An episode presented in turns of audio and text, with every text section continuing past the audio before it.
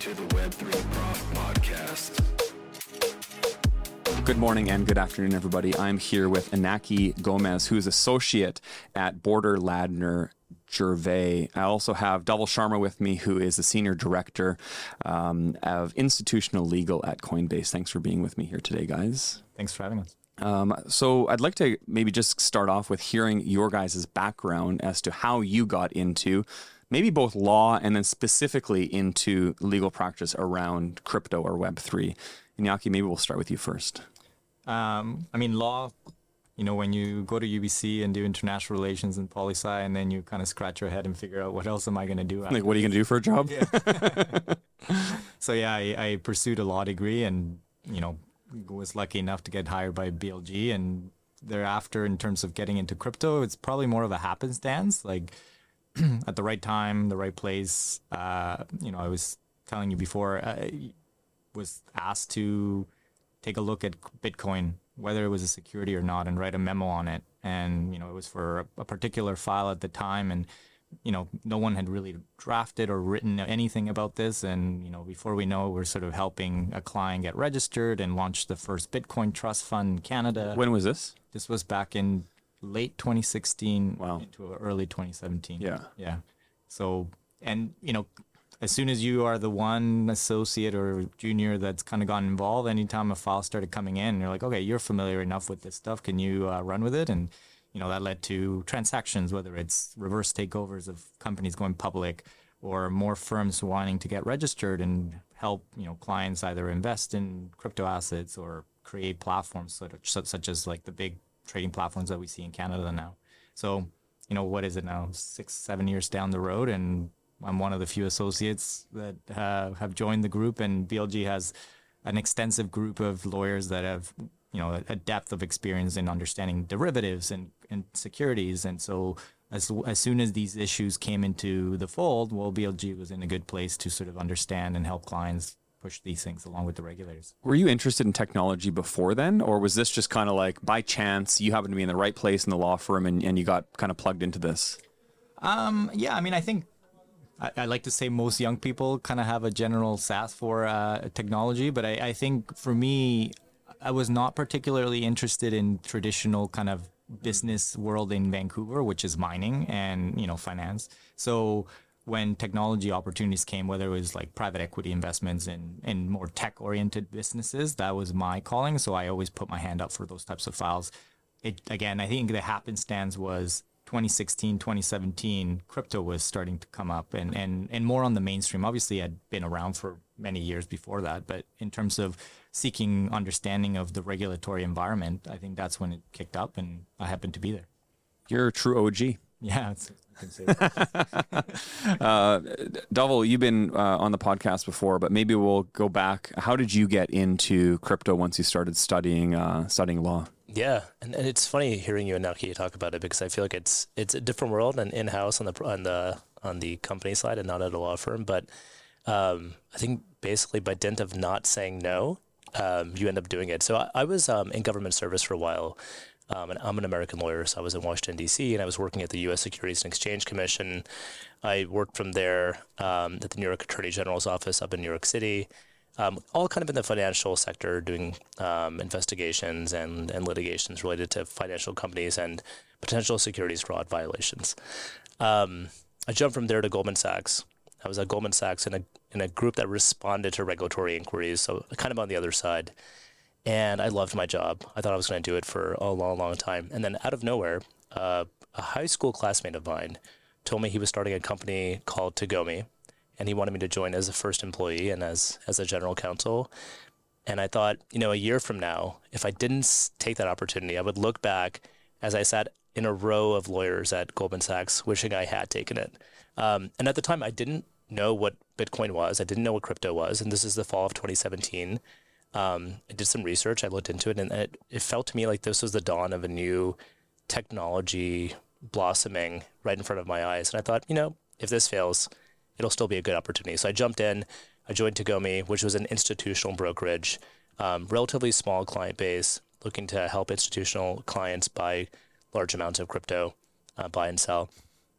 That company got acquired by Coinbase in 2020, and so I, I moved over to Coinbase as a part of that acquisition, and I've been at Coinbase now for over three years, and so I've, I've been in crypto. You know, similarly, it'll be six years in March, um, and um, I've, you know my my practices span the the gamut uh, from institutional to retail, but I largely focus on institutional uh, crypto now, and, and and for me, similar to you and Inaki, I mean the the intersection of law and technology is always fascinating.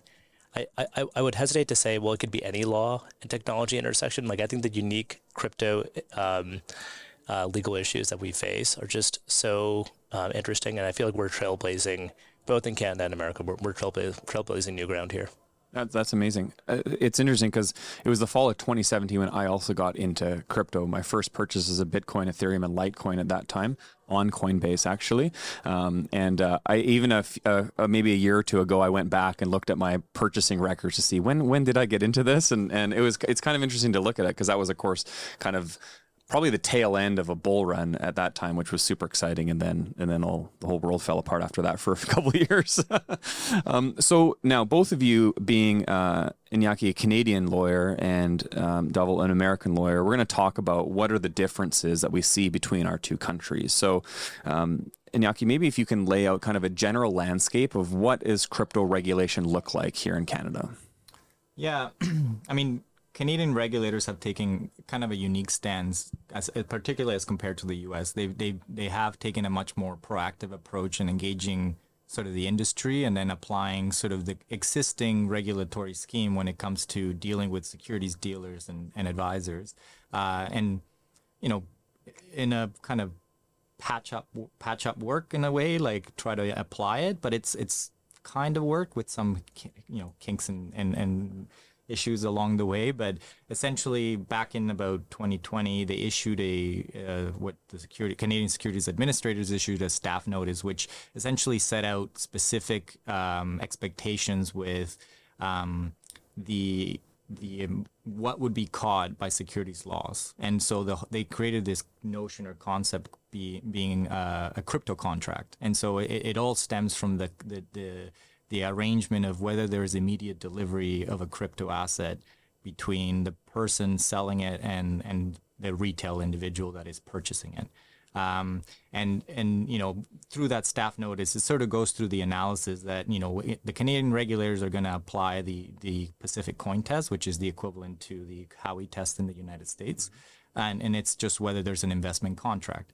Now, crypto contract is an investment. Like the, the, the notion is being that there's a crypto contract when there's a you know an expectation that you will receive a crypto asset after um, you know you, you put a, a purchase with uh, say um, BitBuy for example. They are going to hold your asset uh, and then at a future time you can redeem it in a way. But there's that, that that arrangement where they're holding it on your behalf. That creates the crypto contract therefore that creates a security and then that captures the whole notion that they're in the business of trading in securities so that essentially created the foundation for how the regulators could put their teeth into the industry in Canada.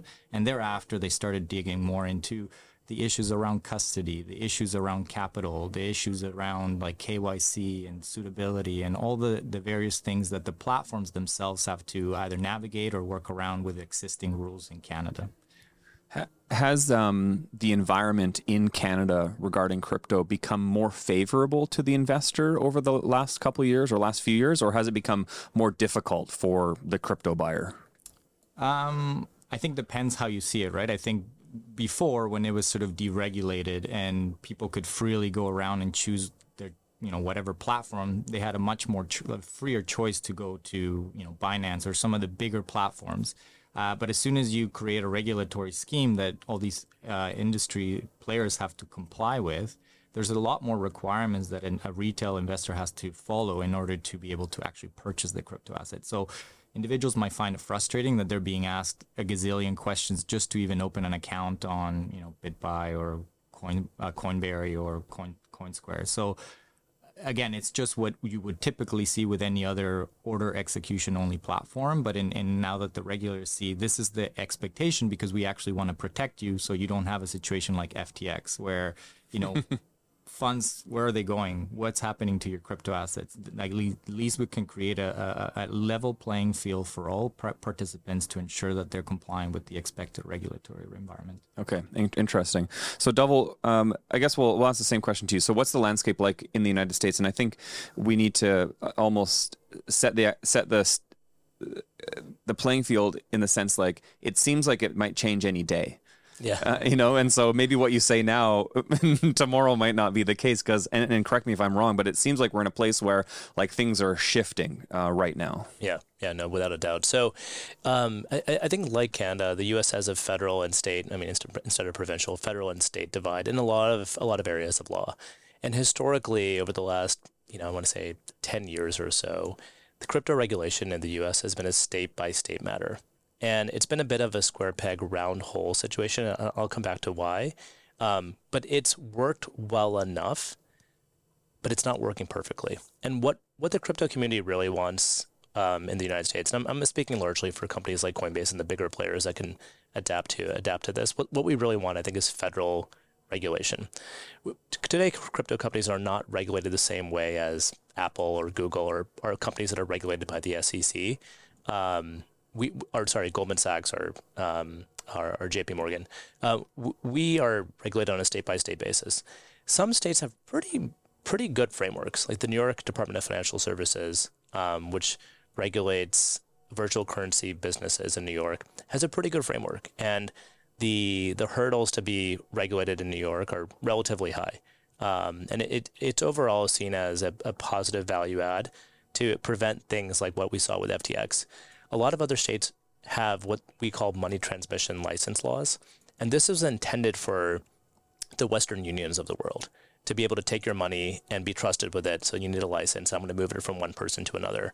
It doesn't really apply to crypto, and and it's been a bit of a square peg round hole, as I said. But we've it's what we've had to do. Coinbase, for example, has 45 money transmission license uh, licenses across the United States, it it tends to be uniform, but it's a bit balkanized, and it, it's a it's a compliance burden to have to apply to all these states. Does that mean that you have five states that you're not active in if you only have 45 licenses? Some some some that's a great question. So some states have decided that their money transmission laws don't actually apply to crypto. Actually, for a long time, one of those states was California. California recently, though, adopted a new bill that provides for a regulatory framework that makes it look a lot like New York. So they're kind of coming into the into the playing field for crypto state by state regulation. All of these all these licenses um, allow us to operate in assets that are not securities, and that's that's one of the key things, right? So when we talk about Bitcoin, Litecoin, those other assets you purchased in, in 2017, those were under Coinbase's uh, money transmission licenses. And the idea is that none of those assets are securities. And as you all know, and as probably as many of the listeners know, that's a position we stand firmly by that none of the assets that we have listed on our platform, some 244 assets, none of those are securities. If any of them are securities, we would not list them, and we'd have to go through a different route.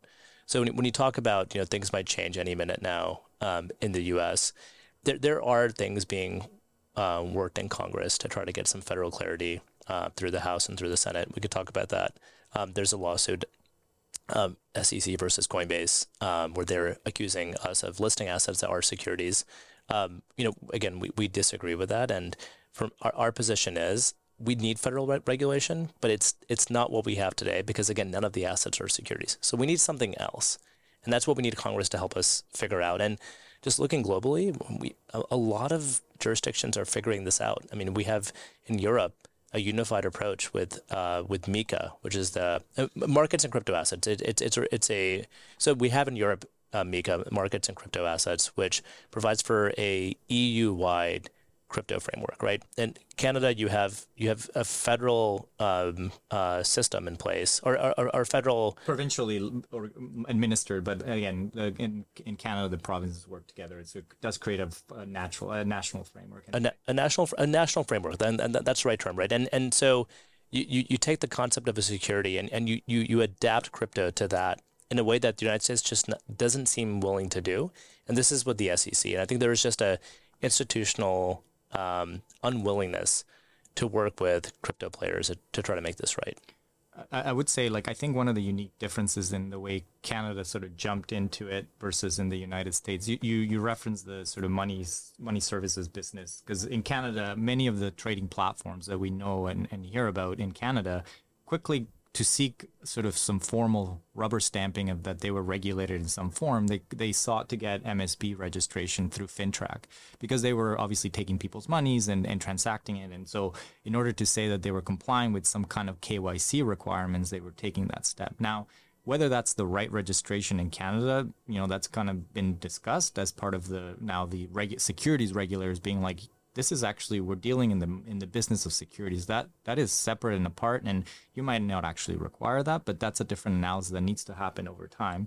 But i find that in you know in comparing it to the us it almost seems like the sec has not really taken the steps to and, and even in this in every state of state apply a securities lens to the regulation of crypto asset platforms and other brokers and dealers that deal in this space so that's probably one of the key things. Canada, despite the MSB registration, the securities regulators quickly said, this still falls within our mandate. We'll make it fall within and then we'll apply and figure out the model. And it's been developing over time. It, it seems like recently we've had lots of centralized exchanges leaving Canada or committing to Canada. Um, so I've got maybe two questions on that. Are there um, uh, is there a difference between what the Ontario Securities Commission requires and what the rest of the country does? Because one thing we know in Canada is that is kind of the center of our universe, or that's at least what people in Ontario believe uh, to be true. And and also what's happening with the crypto exchanges? Why do we see a bunch of them leaving and a bunch of them saying, "Okay, we're committed to Canada"?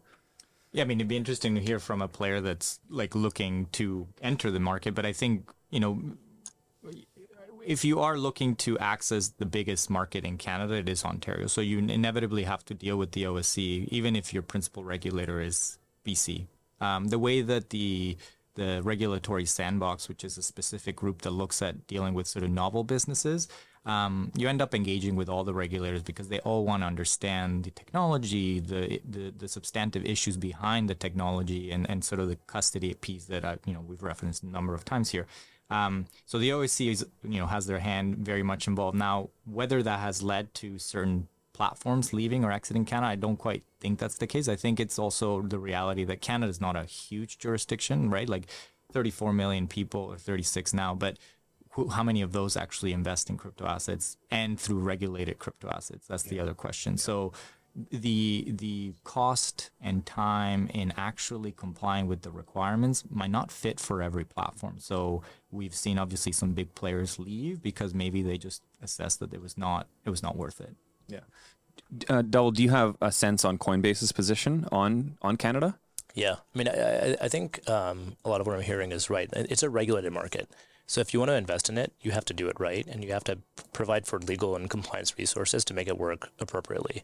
So Coinbase has, I mean, we're a big company. We have the resources to do that. And so we are, we are committing to it. We have a, we have a country head. His name is Lucas Matheson, and He's great, and he used to be at Shopify, and so he's he's helping us put the Coinbase banner in Canadian soil.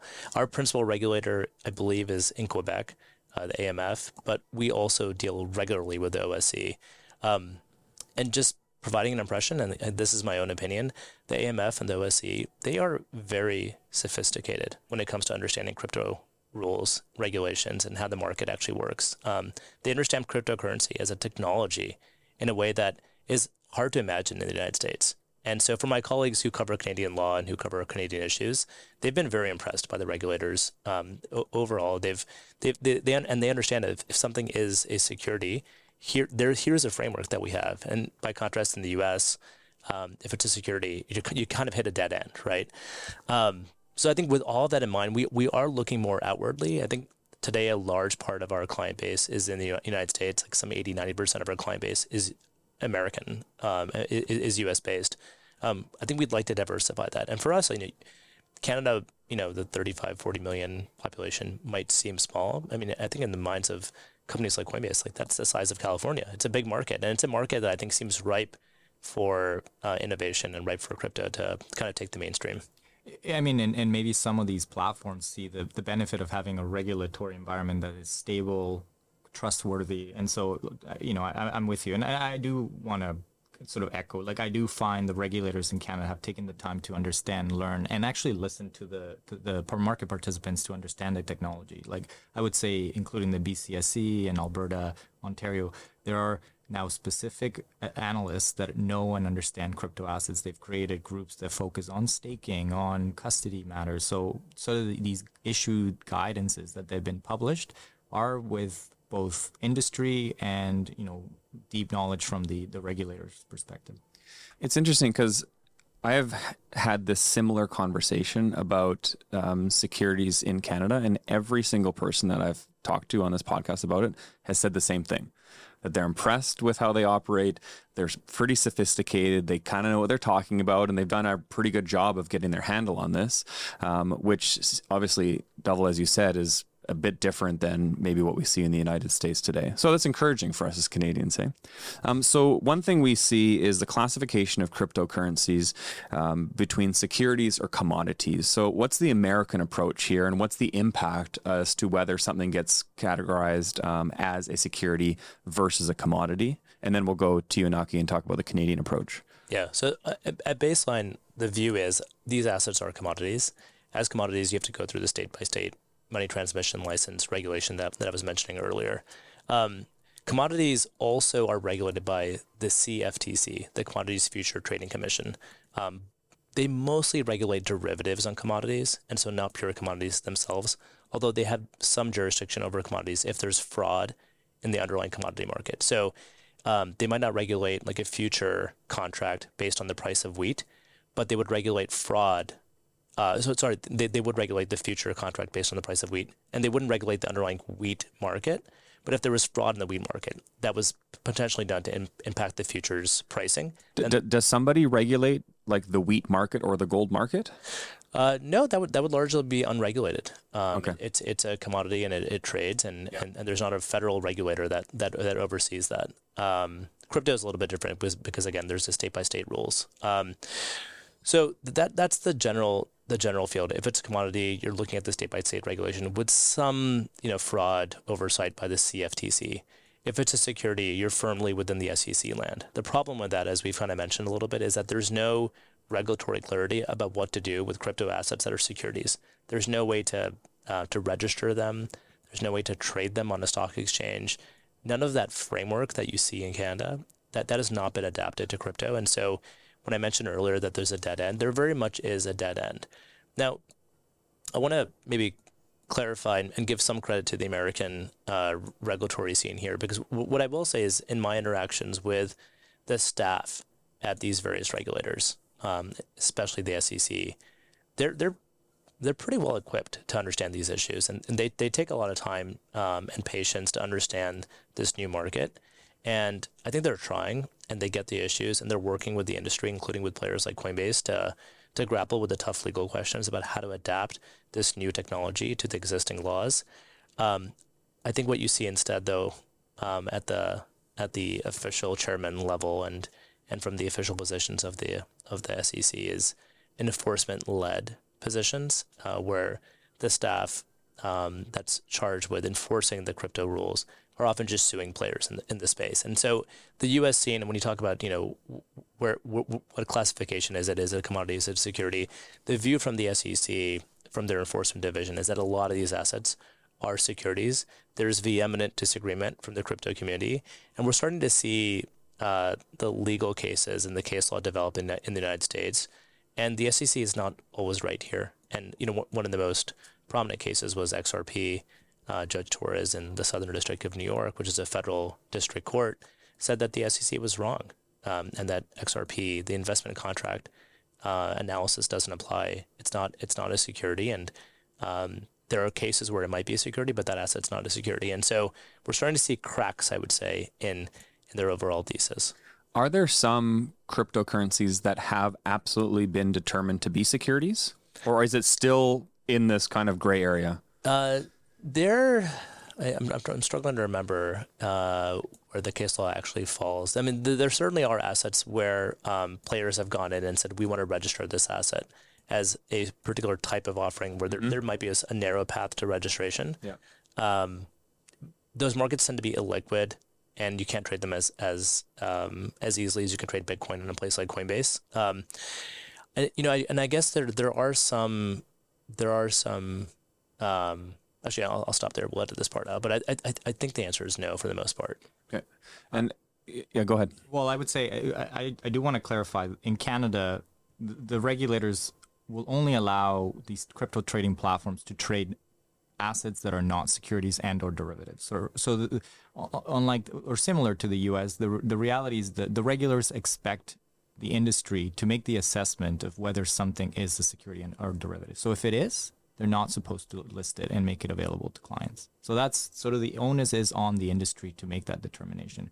The, the regulators, like in the U.S., other than the, the cases that have been filed as against um, Ripple and, and Coinbase, they haven't really provided an analysis on any of the assets. I mean, I know there in those two cases there were about 17 coins. Yep. But other than that, like there's really no guidance from regulators in Canada or in the U.S. as to whether they think Solana is a security or not. Right? It's really on the on the participants to determine that. They have kind of given a general sense that Bitcoin, Ether, Litecoin, uh, Litecoin and, and Bitcoin Cash are sort of more established, highly decentralized coin uh, crypto assets, and therefore a more like like uh, commodity. Um, so in Canada, we, we, you know, working with clients, we have to make those assessments. We have to research and, and almost test it against the, the, the Pacific coin test to figure out whether we feel comfortable enough that this may or may not be a security and or a derivative. Because in Canada, the definition of a security is a lot broader than in the US and can catch a derivative. So that is key because in Canada, and this is more of a recent development, the regulators have actually come out and given an opinion that – um, or expressed an assessment because there's not quite an opinion that a, a, a stable coin, which they now have termed a VRCA or a, a VRCA.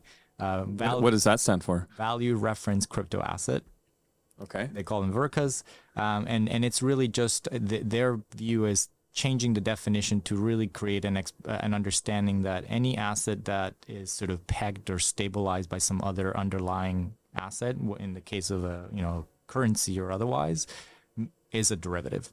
And so VRCAs in Canada are viewed as a derivative and therefore should not be listed on the exchange or platform. Well, then, but so you're not supposed to have stablecoins on exchanges anymore? So, so that's sort of the, the, the, the, regulatory development that's happened, right? So now that this has come out, so the, the regulators earlier in June issued a um, um, another guidance, a staff notice, where they they said um, in order for you to be able to list a VRCA or a stable coin on your platform, you need to get consent from the regulators because it is determined to be a, a derivative. Uh-huh. Now, they've more recently, as, as of uh, I think it was in October, they came out with a new staff notice where, in order for you to a, a platform to be able to issue or make available a VRCA on the platform for various reasons, right? VRCAs are used for, let's use stablecoins, it's more of a colloquial term. but ta- stablecoins are used for a number of reasons, right? You know, retail retail investors use it for on ramp or off ramp, right? It's much easier to convert to uh, USDC or USDT because then you keep it in crypto assets and don't have to get it into cash and then move it to a bank, et cetera, et cetera. So there is a benefit from a transactional basis. And, and, and platforms have taken that position that it's not particularly because people invest in it, it's because people actually utilize that asset.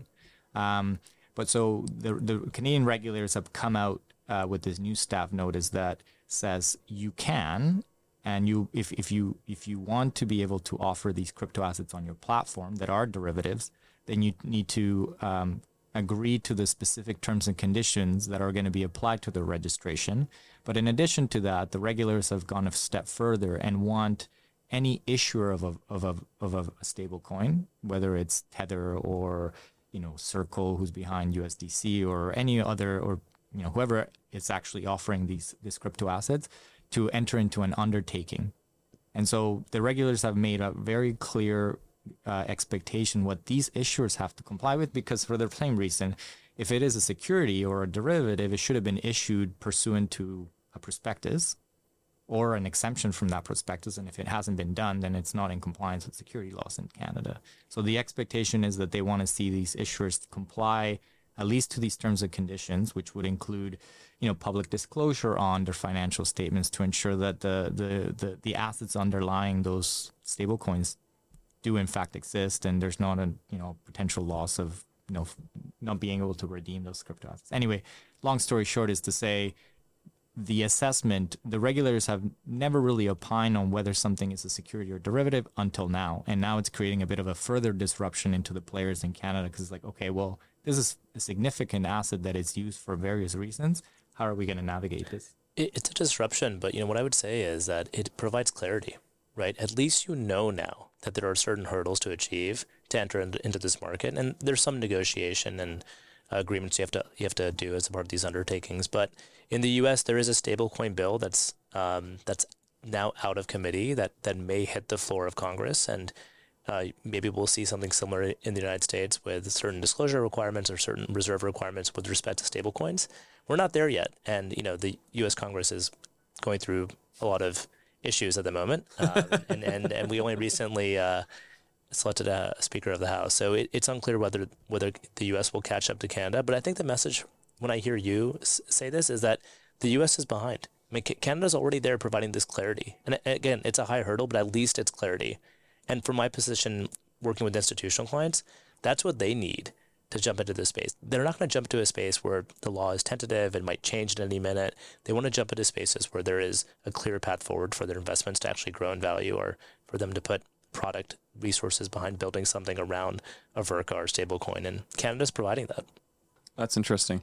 What do you guys say to the like the Bitcoin maximalist who is a libertarian or maybe even anar- an anarchist and who looks at kind of the whole vision of the space of we won't even use the term crypto because they probably don't even like that term but you know the whole vision behind bitcoin and and now we're kind of asserting continual regulation and restrictions on this uh, this asset that the vision was really to get away from that type of stuff what do you say to somebody like that it's a paradox, right? Because a company like Coinbase, one, of our missions is to spread economic freedom around the world because we want people to own crypto assets and you know that that the whole thesis behind cryptocurrency is you take out the middleman. There are no intermediaries, and yet we are an intermediary that are helping people achieve that non-intermediary intermediary goal. The whole thing's a paradox, right? At the same time, you know, I, I think that um, Coinbase kind of has two tracks here. We we we are um, you know dead set on getting it right in terms of being a central exchange and providing the right disclosures to customers and thinking about things in a in a customer friendly and customer forward way um, as our as our guiding principle. The idea being on this central on the central um, exchange path, we want to we want to help the adoption of crypto. And the more people that own crypto, the more the the the goals of the Bitcoin maximalists will actually be achieved, right?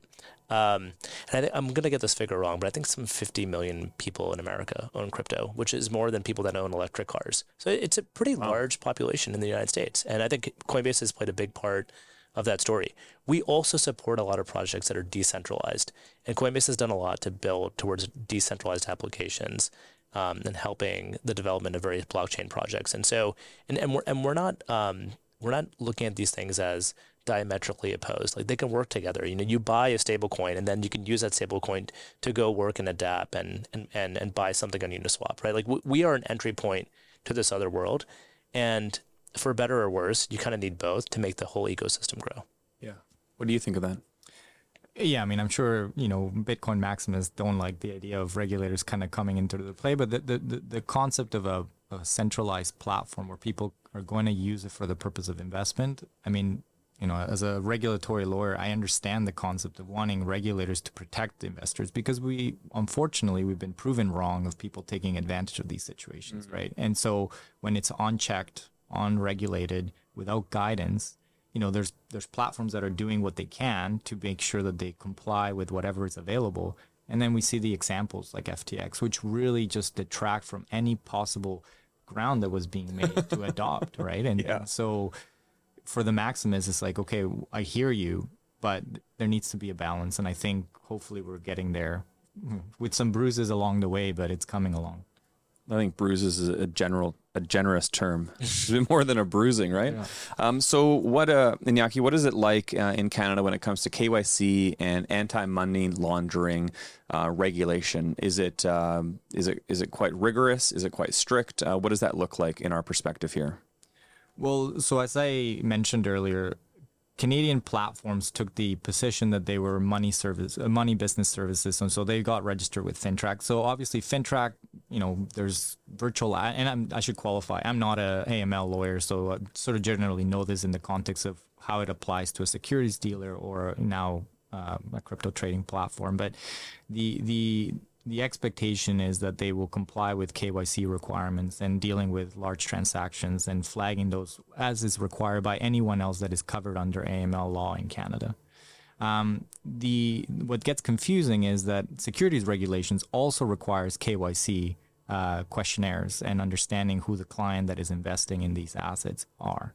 And so it's a sort of a double-edged sword that you're going to be hit with questions from both ends, from an AML perspective, but also from a securities perspective. So an investor is going to be, in theory, if you look at any decision for any crypto trading platform that is registered in Canada, has a laundry list of things that they need to comply with. They call them account appropriateness factors, which would be like, who are you, your identity, um, your financial assets, just truly to understand that a this account that you're going to be investing in is actually appropriate for you, but we also want to know who you are. Um, so uh, you know, Dal and I were talking about the the reality is it's it's it's the system in place actually keeps a lot of it's transparent and it's actually quite secure in many ways and i, I mean you have more of a lens from from an in, in-house perspective but Yeah. it is interesting because people worry about uh, you know being used for terrorist purposes or for funding things that you know shouldn't be funded but Yeah. there's an easy way to trace that Yeah. I mean, and two points here. First, I mean, the, the same rules for anti money laundering that apply to banks and broker dealers apply to crypto. So Goldman Sachs follows the Bank Secrecy Act. So does Coinbase.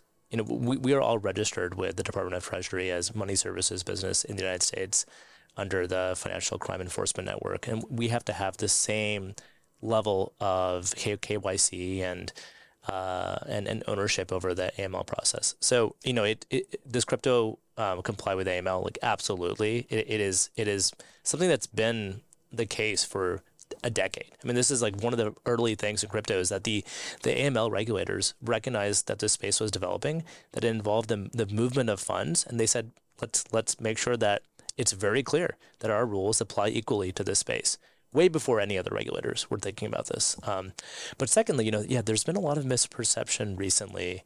Um, and I think this is just a theme that we see in the United States a lot that you know, crypto is used for terrorist fin- financing. It's used to, to move money around in illicit ways. And there was a controversy recently because of what's happening in the Middle East. Um, the Wall Street Journal came out with a story saying that uh, that that Hamas was using crypto for for terrorist financing. And they pointed to a report from Elliptic, which is one of uh, one of the premier uh, uh, AML crypto firms. Elliptic re- later walked back their report. And, and the Wall Street Journal issued it somewhat of a retraction, walking back their story. Nevertheless, you know the feathers were out of the bag. Yeah, kind of already out And- there. and so, you know, Elizabeth Warren and others in Congress were, were pointing to this story and, and saying this proves our point that this is a terrorist financing vehicle. The reality is, is when you look at the numbers and, and, and, and you can trace this stuff very easily, um, it, it is it is not a, a safe haven for, for terrorist financing or AML violations. Um, in fact, it's actually quite hard to do with crypto because it is quite traceable. Yeah. And again, you know, going back to the point about the Bitcoin maximalist, I mean, the original thesis of this is like anon- anonymized um, transactions, and you know, the reality is, is it's not, it's not really that way. And if you want to, if you want to deal in, um, if if you want to violate AML laws, you're probably better off with the old, old school briefcase of cash you are, just use cash, right? are with transferring something Yeah. on chain. I interviewed um, a crypto investigator for the RCMP on the podcast, and, and that was one of his points was that the fact that um, everything is pseudo anonymous and publicly available on the blockchain, it's made their job not straightforward, but there's a level of ease in tracking transactions because it's all available for the public to see. And so once they can learn wallet addresses and things like that, they have quick access to do investigations and press charges and, and move on things like that, which is which is certainly not what you typically hear from people like Elizabeth Warren or voices like that who are saying, "Oh, this is used only for evil," right? Um, and so it's it's good to, for us to always remember that perspective for sure because it is an important um, it's an important foundation of of this industry. Uh, when we look at um, the future of regulation in our two countries regarding crypto, what do you think it looks like from uh, first a Canadian perspective, or maybe even what do you hope it looks like? What's your dream? Um, I mean, I, I think eh, it's going to take some time, right? Like, I think, you know, you, you refer to the approach that the regulars have taken in terms of stable coins as, as a positive, clear uh, line. Um, I, I, I, my fear is only that that will cause platforms, whether it's foreign platforms or even current ones in Canada to reassess their the, the viability of their business if they can't do that. So m- my ideal would be like an, an ongoing engagement, which we've seen throughout the process between regulators and industry, to make sure that we continue to be nimble and adapt as things need to happen. Obviously, if something is a security, well, how do we find exceptions from the requirements to ensure that it does allow the platforms to work the way they are intended, as long as they're compliant. I'm all, I mean, from me, from my perspective, I want to make sure um, things are being done clean, orderly, in compliance. Uh, you know, when we talk about Liz Warren, I mean, I for me as as a lawyer, I hear her saying we just need regulation, whether she's more loud about it or not. The reality is we need clarity, we need compliance, and we need people to buy into it, right? I think people come into the industry from the Wild West almost, uh, whether they're Bitcoin maximists and all of a sudden they're being forced to to to comply. It, it could be a bit of a shock. I think down the road, maybe it's in two, three, five, ten years, we have uh, sort of a more equal playing field, and maybe it leads to consolidation as we've already started seeing in Canada. But you know, hopefully, we have a robust industry that can be applied elsewhere in the world. Dhawal, what's your American perspective on that? What, what, what's the American dream? Uh, when I- Always the question. Always the question. I mean, look, I, I think the unfortunate thing right now in the U.S. is that crypto has become this bipartisan issue, uh, where it feels like we have more allies on the Republican side than we do on the Democratic side. It's it's not black and white like that. Like there are a lot of prominent Democrats who are very supportive of of the crypto community and, and advancements in technology, but but largely it's become this bipartisan issue. That's unfortunate because this is about customer protection and getting it right and, and, and enabling innovation in the U.S. And so I'm hoping we'll get there. My my thought is that you know you have to to get legislation passed in the United States, like it probably in many jurisdictions, um, it is it is threading a needle through so many challenging situations and um, landing that and getting it right. The, the percentage chance of that is is just relatively small in, in reality, right? So in the in the United States, what, what I think might happen is that this might be market led first, where you start to see buy in from bigger players.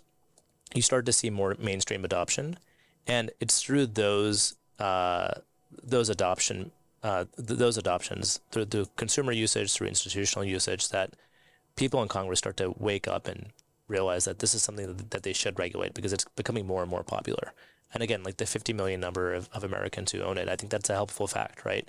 As that number grows to 75 or 100 million or maybe even 200 million one day, I think we'll, we'll have to see some sort of federal regulation here. And that's ultimately what the dream is, is that this is federally regulated, that there is clarity and there's a legitimization of crypto companies like Coinbase that we don't see quite at the federal level yet. It seems like that there's some kind of cultural implications to nearly everything in the United States, from my perspective, that becomes a bipartisan issue. It seems like so many things are on this side or on that side, and and is that just the culture of current American politics? Like, why is crypto a conservative person's thing? Do you know what I mean? Yeah, no, it, it, it is perplexing. And going back to, to foundational principles, right? Like this is an idea of of of uh, the small man uh, owning something on his own without having to go through an inter- intermediary like a big bank. Like you would think that Democrats would be all over that, Right. Especially people like Eliz- Elizabeth Warren. Yeah. I think what's happened instead is that the way that crypto has developed in the United States, it's kind of this California techie, broy type thing. That's a perception. The, the reality is very different. I mean, the number of minorities and women who are who are who are own crypto, who are involved with with uh, with companies that are that are founders is actually quite large. Um, but there's a perception that it is Yeah. that it is no different than your Facebooks, and and this is um, this is something that we should try to work against rather than to work for. on top of it, we also have the AML concern that we talked about, right? So I think these two things combined have made it really a bipartisan issue instead of um, a, a partisan issue instead of a bipartisan issue. Excellent. It probably doesn't also help that you have two parties, and that's literally you Right. Have. You have to So, everything has to yeah fall on like whatever this side says. You kind of stuck with that label. I mean, Yeah. yeah, Yeah. Different topic for a different podcast. we'll, we'll, we'll do an uh, American versus Canadian politics episode. yeah Um, so uh, you kind of segued us at some point there, Dhawal, as far as like mass adoption effectively. So we see that we're, you know, maybe on uh, the future of a Bitcoin ETF approved in the United States, and and Coinbase has involvement in that, and I believe that you you've been involved in that as well, um, representing Coinbase. So where are we at today, and uh, what are we looking at with a BlackRock ETF, or not just BlackRock, but a whole I don't know seven or ten other ETFs that are in uh, the process as well. Yeah, yeah. There, there's a number of issuers who have put forward applications to the SEC to to launch a Bitcoin ETF. Coinbase has been selected um, as the custodian for a majority of these, and so we're we're proud of that role that we could play So so it's sorry, it's not just with BlackRock ETF. You're the custodian for a few of them. For for others as well. Okay, I didn't realize that. Yeah, and so and, and but the BlackRock I think is kind of the headline name you see because they're one of the biggest asset managers in the world, and today in equity ETFs they they dominate this space. Um, they're they're one of the biggest players, and so um, it's exciting to see that they're a part of the fray as well. Before any of this can go through, this does require SEC approval. The market has been very excited about this because there was a, a court of appeals case in DC, Grayscale versus the SEC, and Grayscale won that case. And that case was about whether their application to have a Bitcoin ETF should go through or not. And the basis upon which the SEC rejected uh, uh, Grayscale's ETF application was that it's not appropriate for the SEC to approve a spot Bitcoin ETF, but they could approve a futures based Bitcoin ETF. And so what that means is uh, an ETF where the underlying asset is just Bitcoin versus a uh, ETF where the underlying asset are future contracts based on Bitcoin. The SEC has approved the futures contracts and not the not the spot contracts, and they've said that the spot contracts are too hard to manage in terms of manipulation. That there's too much potential fraud in the spot market. And what the Court of Appe- Appeals said is that that rationale, that reasoning that the SEC gave there is actually unlawful and it's arbitrary and capricious. That, that's the formal term that they used because there is an immense amount of correlation between the futures pricing and the spot pricing in Bitcoin. There's a 99.9% correlation, in fact.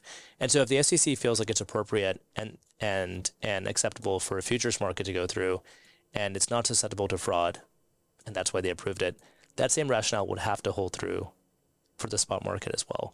And so this case gets remanded back to the SEC. The file kind of goes back to the SEC, and they're, they're not saying you have to approve this. What they're saying is that rationale you've given is not lawful. Um, and so now the market is starting to feel like they're in the perception. A lot of observers are feeling that like the SEC is perhaps in a corner now by approving the futures-based ETFs. They might have to approve spot ETFs. It is far from guaranteed. Anything could happen. Um, there are some important deadlines coming up. One of them is in January of 2024. Um, there's a there's a Bitcoin ETF application uh, for which the final deadline is coming up in January, and the SEC has to make an action by that by that point in January. They have to approve it, they have to deny it, but they can't delay it any further. So they have to make a call, and so the market is starting to feel like this is this is going to come, and if it does come, um, that that might lead to one of the more mass adoption events in the U.S. market, and maybe even globally, because I mean, again, these are huge asset managers. Uh, you might see an influx of capital into these securities that are called ETFs, and underlying them is Bitcoin. And as as you get more demand for the securities, you have to have more Bitcoin underlying those assets, right? And so, as there's more and more Bitcoin adoption, you know, you would hope that that would lead to some progress in all of these issues that we're talking about, as grandmothers and retirees and pensioners start to own this asset. And I think, and I think that's what Coinbase is most excited about. Is just the possibilities that this has to be a watershed moment. Just to clarify one thing, so in January they need to either approve or deny BlackRock's application or a, all of them. Just there, there's one particular application Okay. for which the final deadline is in January. The, the way this works is that uh, the ETF issuers submit an application and the SEC can delay and delay and delay. Yep. But there comes a point in which, under the regulations, they can't delay any further. So the final deadline for one particular application, ARK 21, is in January. BlackRock's application and a few others, the final deadline's closer to March or April. I mean, it, it's all publicly available. Yeah. Uh, but it's starting to feel like in Q1 of 2024, there might be something, there might be some, some big movements here. But it, it, it, it is interesting because in Canada there are Bitcoin and E- Already. ETFs already available by by various asset managers. For, So- for like th- two or three years now. Am I right? yeah, about yeah, that's right. Yeah, and so it'd be interesting to even understand how the SEC takes the position where you know just north of the border, this has been approved already. Um, Well, well, do you have any insight on that? Like, why why have we been offering this, and other countries around the world, as far as I understand, I think yeah. Brazil has an ETF in Bitcoin, maybe some other places. Um, why why did we approve this so long ago? Because there is an impression as a Canadian, I think, that we often follow the lead of the United States, but it seems like the theme of this conversation today is that's absolutely not the case at all. We haven't been following the lead of the United States.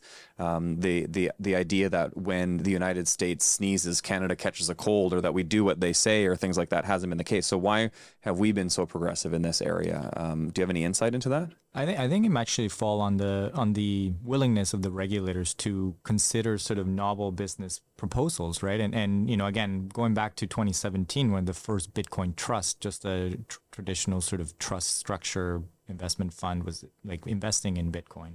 Um, and but since then, the regulation has evolved, and many of the expectations similar to trading platforms would be the same on funds that invest in these sort of underlying assets that are crypto assets. So again, custody requirements, ensuring that there are no other concerns, making sure that the custodian that actually holds the asset is a qualified custodian under securities laws, whether it's you know a foreign custodian that could be Coinbase, or in Canada there's one that's already been approved for actually dealing with crypto assets. So that's kind of led the way because now having a true crypto asset custodian approved in Canada helps the regulation push along. Um, but yeah, it'd be interesting to see whether I mean getting the the ear of the SEC to see you know why have have you paid attention to north of the border and, and why have you taken a different path? Yeah, I mean, I'll say about the Canadian market. I mean, um, it, it's not just that we have Bitcoin ETFs. I mean, there are now uh, ETH ETFs where the ETH is staked as a part of the ETF. Right. I mean, so it's like it's not it's like innovations upon innovations. Right. In, in my in my my perception, and we don't even have the basic Bitcoin ETF in the U.S. yet, right? So, and I, you know, I will say that I mean, you know, we. You know, are is is the U.S. looking north of the border? Are they looking globally? I, I think, unfortunately, the answer is largely no, right? And and I think and I think they're, they're going to go on their own path. But um, look, the SEC's hand might be forced here, and that might lead the U.S. to, to catch up because that, that mass adoption is inevitably going to lead to to more and more folks focusing on the space. That's great. I think this has been such an insightful conversation, um, such good uh, information on the differences between the two countries from both of you, which is really helpful for us to understand, especially from a kind of for myself as a Canadian to understand what's happening in the United States relative to what we're doing here in Canada. I really appreciate both of you being with me here today. It's been a great conversation. Thanks, guys. Thanks, Yeah, Jarrett. thank you.